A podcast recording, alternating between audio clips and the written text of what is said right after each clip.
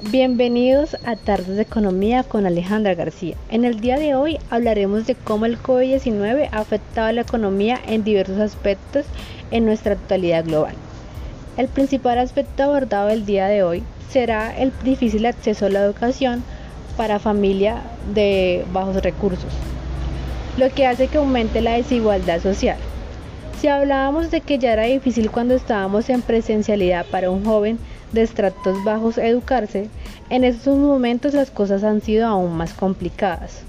Un ejemplo claro de ello son las familias de bajos recursos que no cuentan con las herramientas adecuadas para garantizar a sus hijos una conectividad.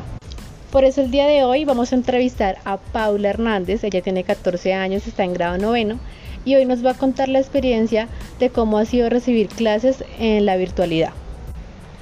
Para empezar, mi núcleo familiar está conformado por cuatro personas, mi madre, mi padre, mi hermano y yo.